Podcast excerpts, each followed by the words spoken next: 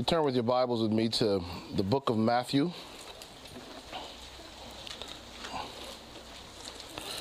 Matthew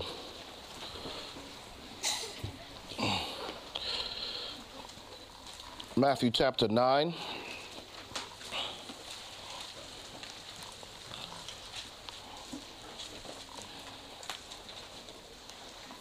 And I'll start reading at verse 9. Matthew chapter 9 and verse 9. The scripture says, And Jesus passed forth from thence. He saw a man named Matthew sitting at the receipt of custom. And he saith unto him, Follow me. And he arose and followed him. And it came to pass, as Jesus sat at meat in the house, behold, many publicans and sinners came and sat down with him and his disciples. And when the Pharisees saw it, they said unto his disciples, Why eateth your master with publicans and sinners? But when Jesus heard that, he said unto them, They that would be whole need not a physician, but they that are sick. But go ye and learn what that meaneth. I will have mercy and not sacrifice. For I am not come to call the righteous, but sinners to repentance. Our message is He humbled Himself. Let us pray. Father God, we thank you for bringing us together on this your holy Sabbath day. Lord, make me just a nail upon the wall, a rusty, sorry nail, Father. And upon that nail, I ask that you hang a portrait of Jesus Christ so that Eric Walsh is not seen or heard. Instead, Father God, we seek to hear a word from the throne room of grace. This is our prayer in Jesus' name. Amen. Jesus had just healed a man with palsy and also had healed a leper. Before that, Jesus spent time calling fishermen to be disciples. Jesus was beginning to put together his team of disciples. And as he began to do this, Jesus was looking for certain characteristics in individuals. One of the most unlikely people for Jesus to choose to call to be a disciple is not only at the center of this story in many ways, but is also the author of this gospel. Matthew was sitting at a toll booth when Jesus walks by, and Jesus does not give to Matthew some long dissertation trying to convince him as to why Matthew should be a disciple. He does not spend a long amount of time trying to convince him that, that Jesus is the Messiah and that he should be followed. Instead, Jesus just utters two words Follow me. And Matthew, a publican, a tax collector, drops what he is doing in the middle of his workday and gets up, leaves all he has, and follows Jesus. Let me submit to you that this is an impressive story because the publicans go all the way back three or four centuries previous in the Roman Empire. Rome first used them uh, really as contractors to help build things and to oversee um, the levying of taxes. Of taxes. And what happened is that once uh, it got down into Israel, more of what really happened is that they simply became tax collectors the way that the publican system worked is that the publicans would, would go to Rome and they would have to bid on contracts to collect taxes for certain provinces, similar to how we have a defense contract bids with the government in the United States. And they would want to win this bid. They would want to win the contract to collect taxes for the region because what they would then do is pay Rome up front the taxes out of their pockets. And then they would retreat and go back to the province and collect the taxes. Obviously, the, the, the, hope is that when you go back to the province to collect the taxes, you collect more than you gave Rome up front. So, by definition of the uh, of ancient Hebrew Jewish law, much of which is recorded in the Old Testament, it was really unlawful for a Jew to do this. Because by doing so, a Jew was collecting interest on his brethren. Nehemiah spends great time in his book describing the sin of, of usury that was being practiced in Israel. And here now, Matthew is one of those same types of people who collect taxes in order to make a very, very lucrative profit. I submit to you that this is why the publicans were so hated. It was twofold. On the one hand, the publicans were the direct agents of an evil empire, an empire that thought to stamp out true godliness around the world. The publicans had sold out completely to this evil empire and were now their primary force for collecting taxes and really subjugating their, the, the people who Rome had conquered. But the other problem was that they were also immoral in what they did in a very biblical sense because it was forbidden for them to collect the interest. Because of this, the publicans were viewed like we view drug dealers. They were viewed as the most vile and hated of all professions in Israel. One, because their nationalism was completely in question in that they would serve Rome in such a manner. And two, because their morals were in question, because how could any upstanding Jew charge interest against his brother under the, the finger of a colonial foreign power? Ah, but enter Jesus. And the whole equation changes. Jesus sees Matthew, and, and Jesus does not see him as a vile, uh, a sellout of the Jewish people. Instead, Jesus sees Matthew and realizes that there is potential in that disciple to serve him and to help establish his kingdom on earth. Let me tell you that some of us are Matthews. So far in our lives, we've been sitting at the toll booths collecting interest for the enemy. Many of us have lived our lives selling uh, the good name of God up the river, supposed to be Christians, supposed to be Seven day Adventists, but our lifestyles have represented something else. In fact, because we come to church to draw strength and to, and to be educated in the school systems and, and to have a better lifestyle, yet go out in the world and waste all that energy and talent like the publicans of their day, we are, we are charging interest to the good news of Jesus Christ. Ah, but into Jesus. When Jesus comes across this publican and asks him to follow him, it is a complete shift. You see, the first few disciples that were called were fishermen. They weren't very educated, they weren't at all wealthy. And Matthew does something interesting. Of course, he's also called Matthew Levi, even Matthew the evangelist for his work after Jesus' ascension. But Matthew invites him to really the first great feast. He invites him to his house, and at his house, many more publicans and what people call sinners came. We often think of Jesus at the Last Supper, but I want to say that this is almost like the First Supper. Here, Jesus is not trying to uh, really encourage his disciples the, about his death and that he's going away. Instead, Jesus been beginning the process of teaching his disciples for the next three years of his ministry. And Jesus is in a house full of publicans and sinners, as the Pharisees say. And here is where it is evident that he humbled himself. Because you've got to think about who Jesus really is. Here is one who is literally the God of the universe. In fact, John chapter 1 says, In the beginning was the Word, and the Word was with God, and the Word was God. Verse 14 says, And the Word was made flesh and dwelt among us. Here is the living Word of God in the middle of people who do not, according to the law, deserve his time or attention. He humbled himself surrounded by them in a banquet hall, given the highest seat Matthew gave to Jesus. And here he sits with them, the God of the universe, now in a place where his word can reach to their heart. Yesterday we talked about the fact that one of the names of Jesus is Emmanuel. He is God with us. And here he is in the middle of his people, right where he needed to get to. This is why he left his throne in glory. And yet, at this point, Jesus is challenged. Interestingly enough, in verse 11, the Bible says that when the Pharisees saw it, they said unto his disciples, Why eateth your master with publicans and sinners? Why eateth your master with publicans and sinners?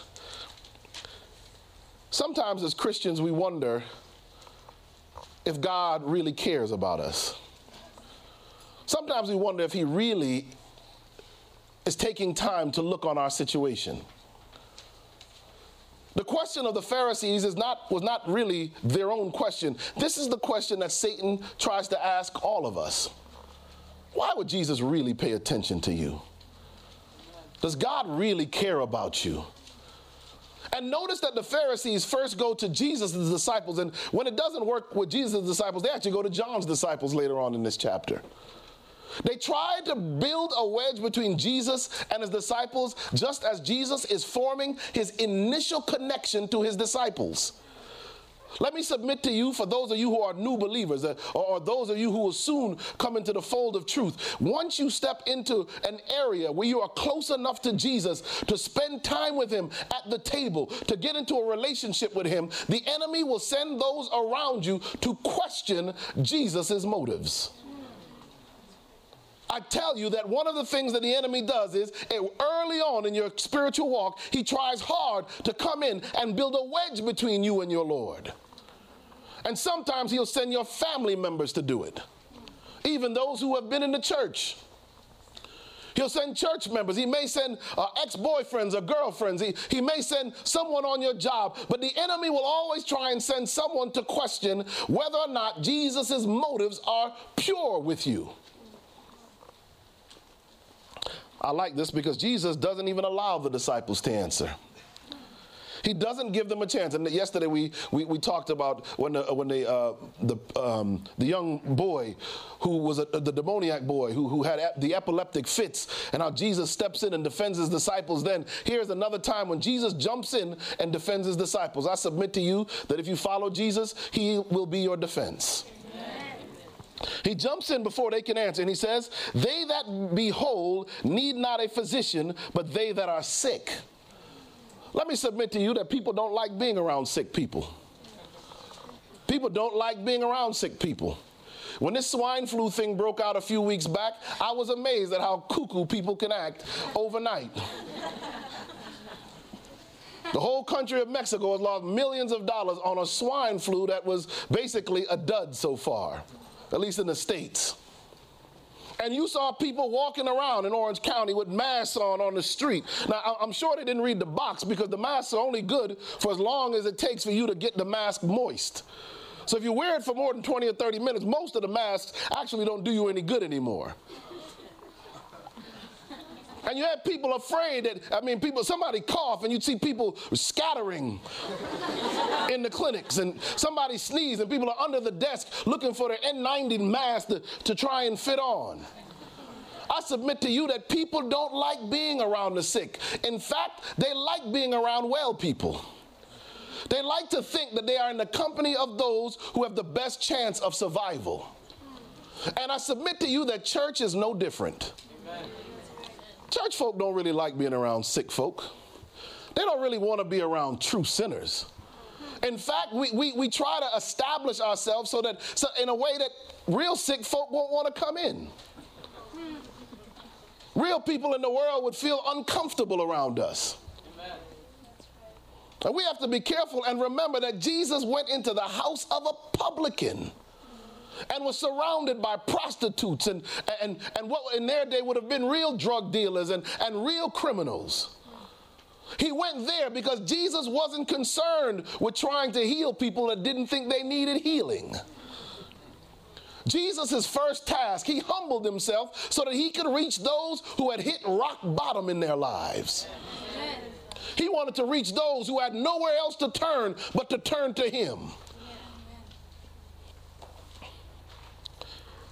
The scripture says, They that be whole need not a physician. The danger with thinking that you're whole, the danger with thinking that you are completely healthy, the danger with thinking that you have spiritually arrived is that you cease to think you need a physician.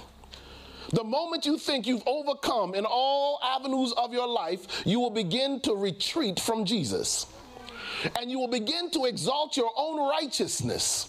You will begin to think that your own behavior patterns have gotten you to a place where you no longer really need Jesus. Paul says it this way take heed when you think you stand, take heed lest you fall.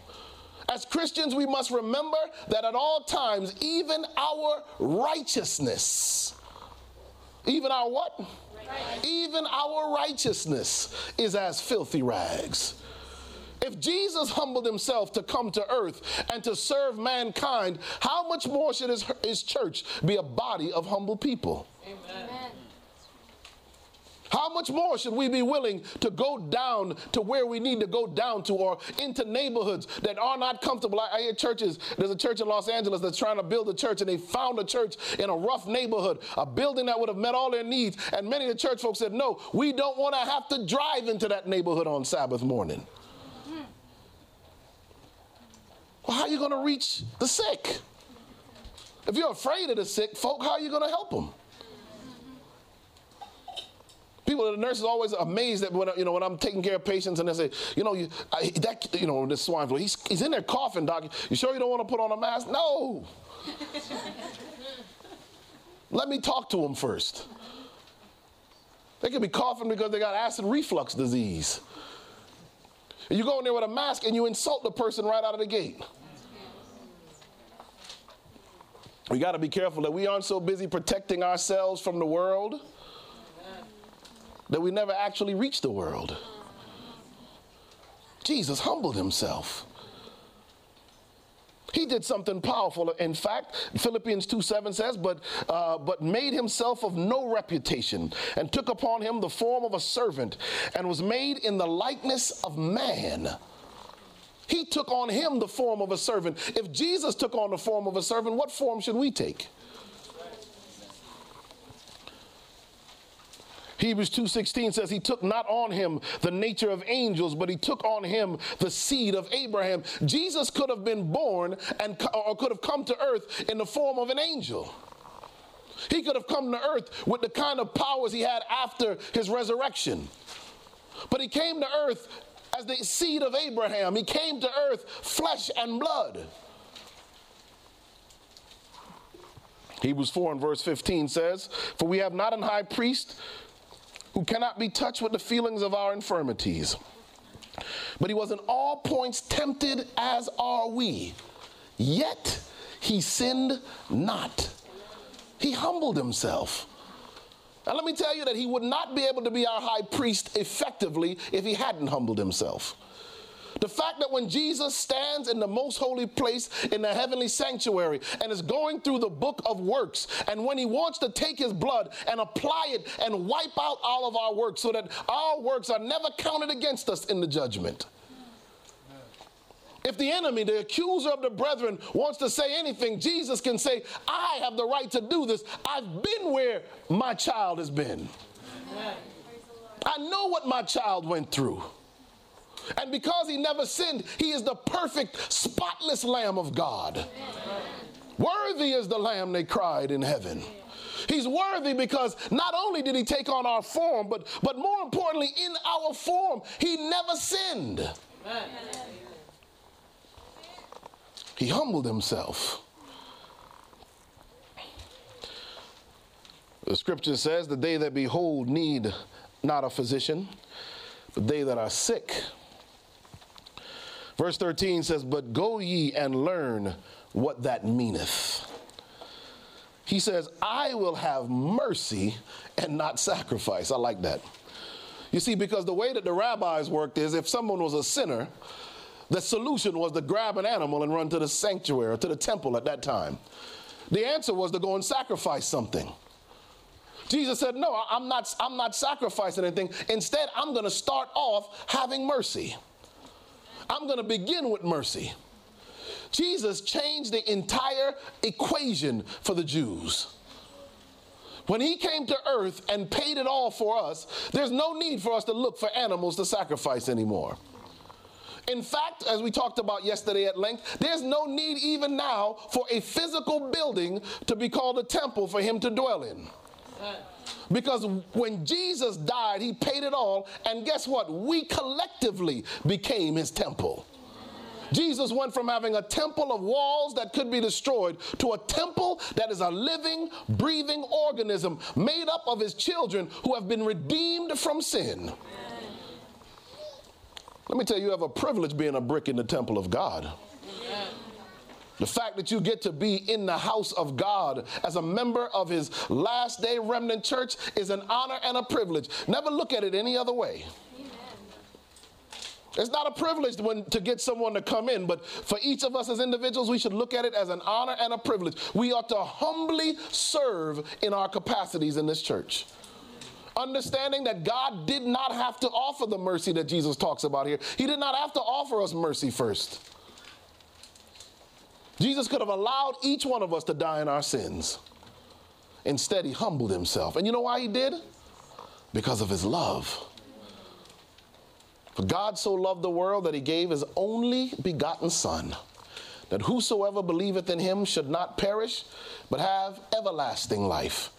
Ah, I like verse 17 as well. For God sent not his Son into the world to condemn the world, but that the world through him might be saved. I'm not a Christian to escape condemnation. I'm a Christian because Jesus loves me. I'm a Christian because Jesus saw fit to be humbled, to come down to earth, to be born in a manger of low reputation, to be considered as nothing, to work as a carpenter, to suffer and die on a cruel cross. He humbled himself. He says in verse 13, For I am not come to call the righteous, but sinners to repentance. He humbled himself. Let me submit to you this Sabbath morning. Our job as Christians is to be like Jesus. One of the first steps to being a Christian is to humble yourself. I'll tell you that there's no such thing as an arrogant Christian, it doesn't exist. By default, if you're a Christian, you should be humble. And each of us, when we read the story of Jesus' life, we ought to be inspired with awe. My Aunt Eva, who, who has gone on in the Lord now, was such a wonderful Adventist, wonderful Christian lady. And I remember when she would come to visit us from Providence, Rhode Island, in Connecticut, and we would, she would get us up at the crack of dawn to worship. So we used to look out for when she was coming because we'd try and get extra sleep. And, and, and, she'd get us up so early, and my aunt would go to Matthew chapter 27, and, and she would begin to read the story of the crucifixion. And she would, as we were kneeling on the, at the bedside, she would weep tears. And every morning when she read the story, she'd cry all over again. Finally, I, I, you know, that afternoon I went to my mother and said, Mom, why does Aunt Eva cry every day when she reads the same story? I was just a kid. I didn't understand. My mother said, because unlike most people, Aunt Eva believes the story. When the story is real to you, it's difficult to read it and not shed a tear. When you understand what Jesus laid down to come to earth and serve as our Messiah, our Savior, and as our King, it's difficult not to shed a tear. It's an awesome and wonderful privilege to be saved by such a humble King. Let us pray. Father God, we thank you for this opportunity to serve our loving God who's seen fit to step out of the throne room in glory, to cloak his divinity and humanity, and who came to earth so that in 2009, Eric Walsh would have a chance at salvation. Amen. Lord God, let us never forget the privilege that has been given us through his humility. That, Father God, we would never get vaunted or puffed up we would never grow big egos or, or learn to live on pride. Instead, Father God, let your people be humble as Jesus was, servants as Jesus was. That, Father God, one day in glory, when we get a chance to meet our Savior, we can all together take off our crowns and throw them at the feet of our humble King. This is our prayer in Jesus' name. Amen. This media was brought to you by Audioverse, a website dedicated to spreading God's Word through free sermon audio and much more. If you would like to know more about Audioverse, or if you would like to listen to more sermons, please visit www.audioverse.org.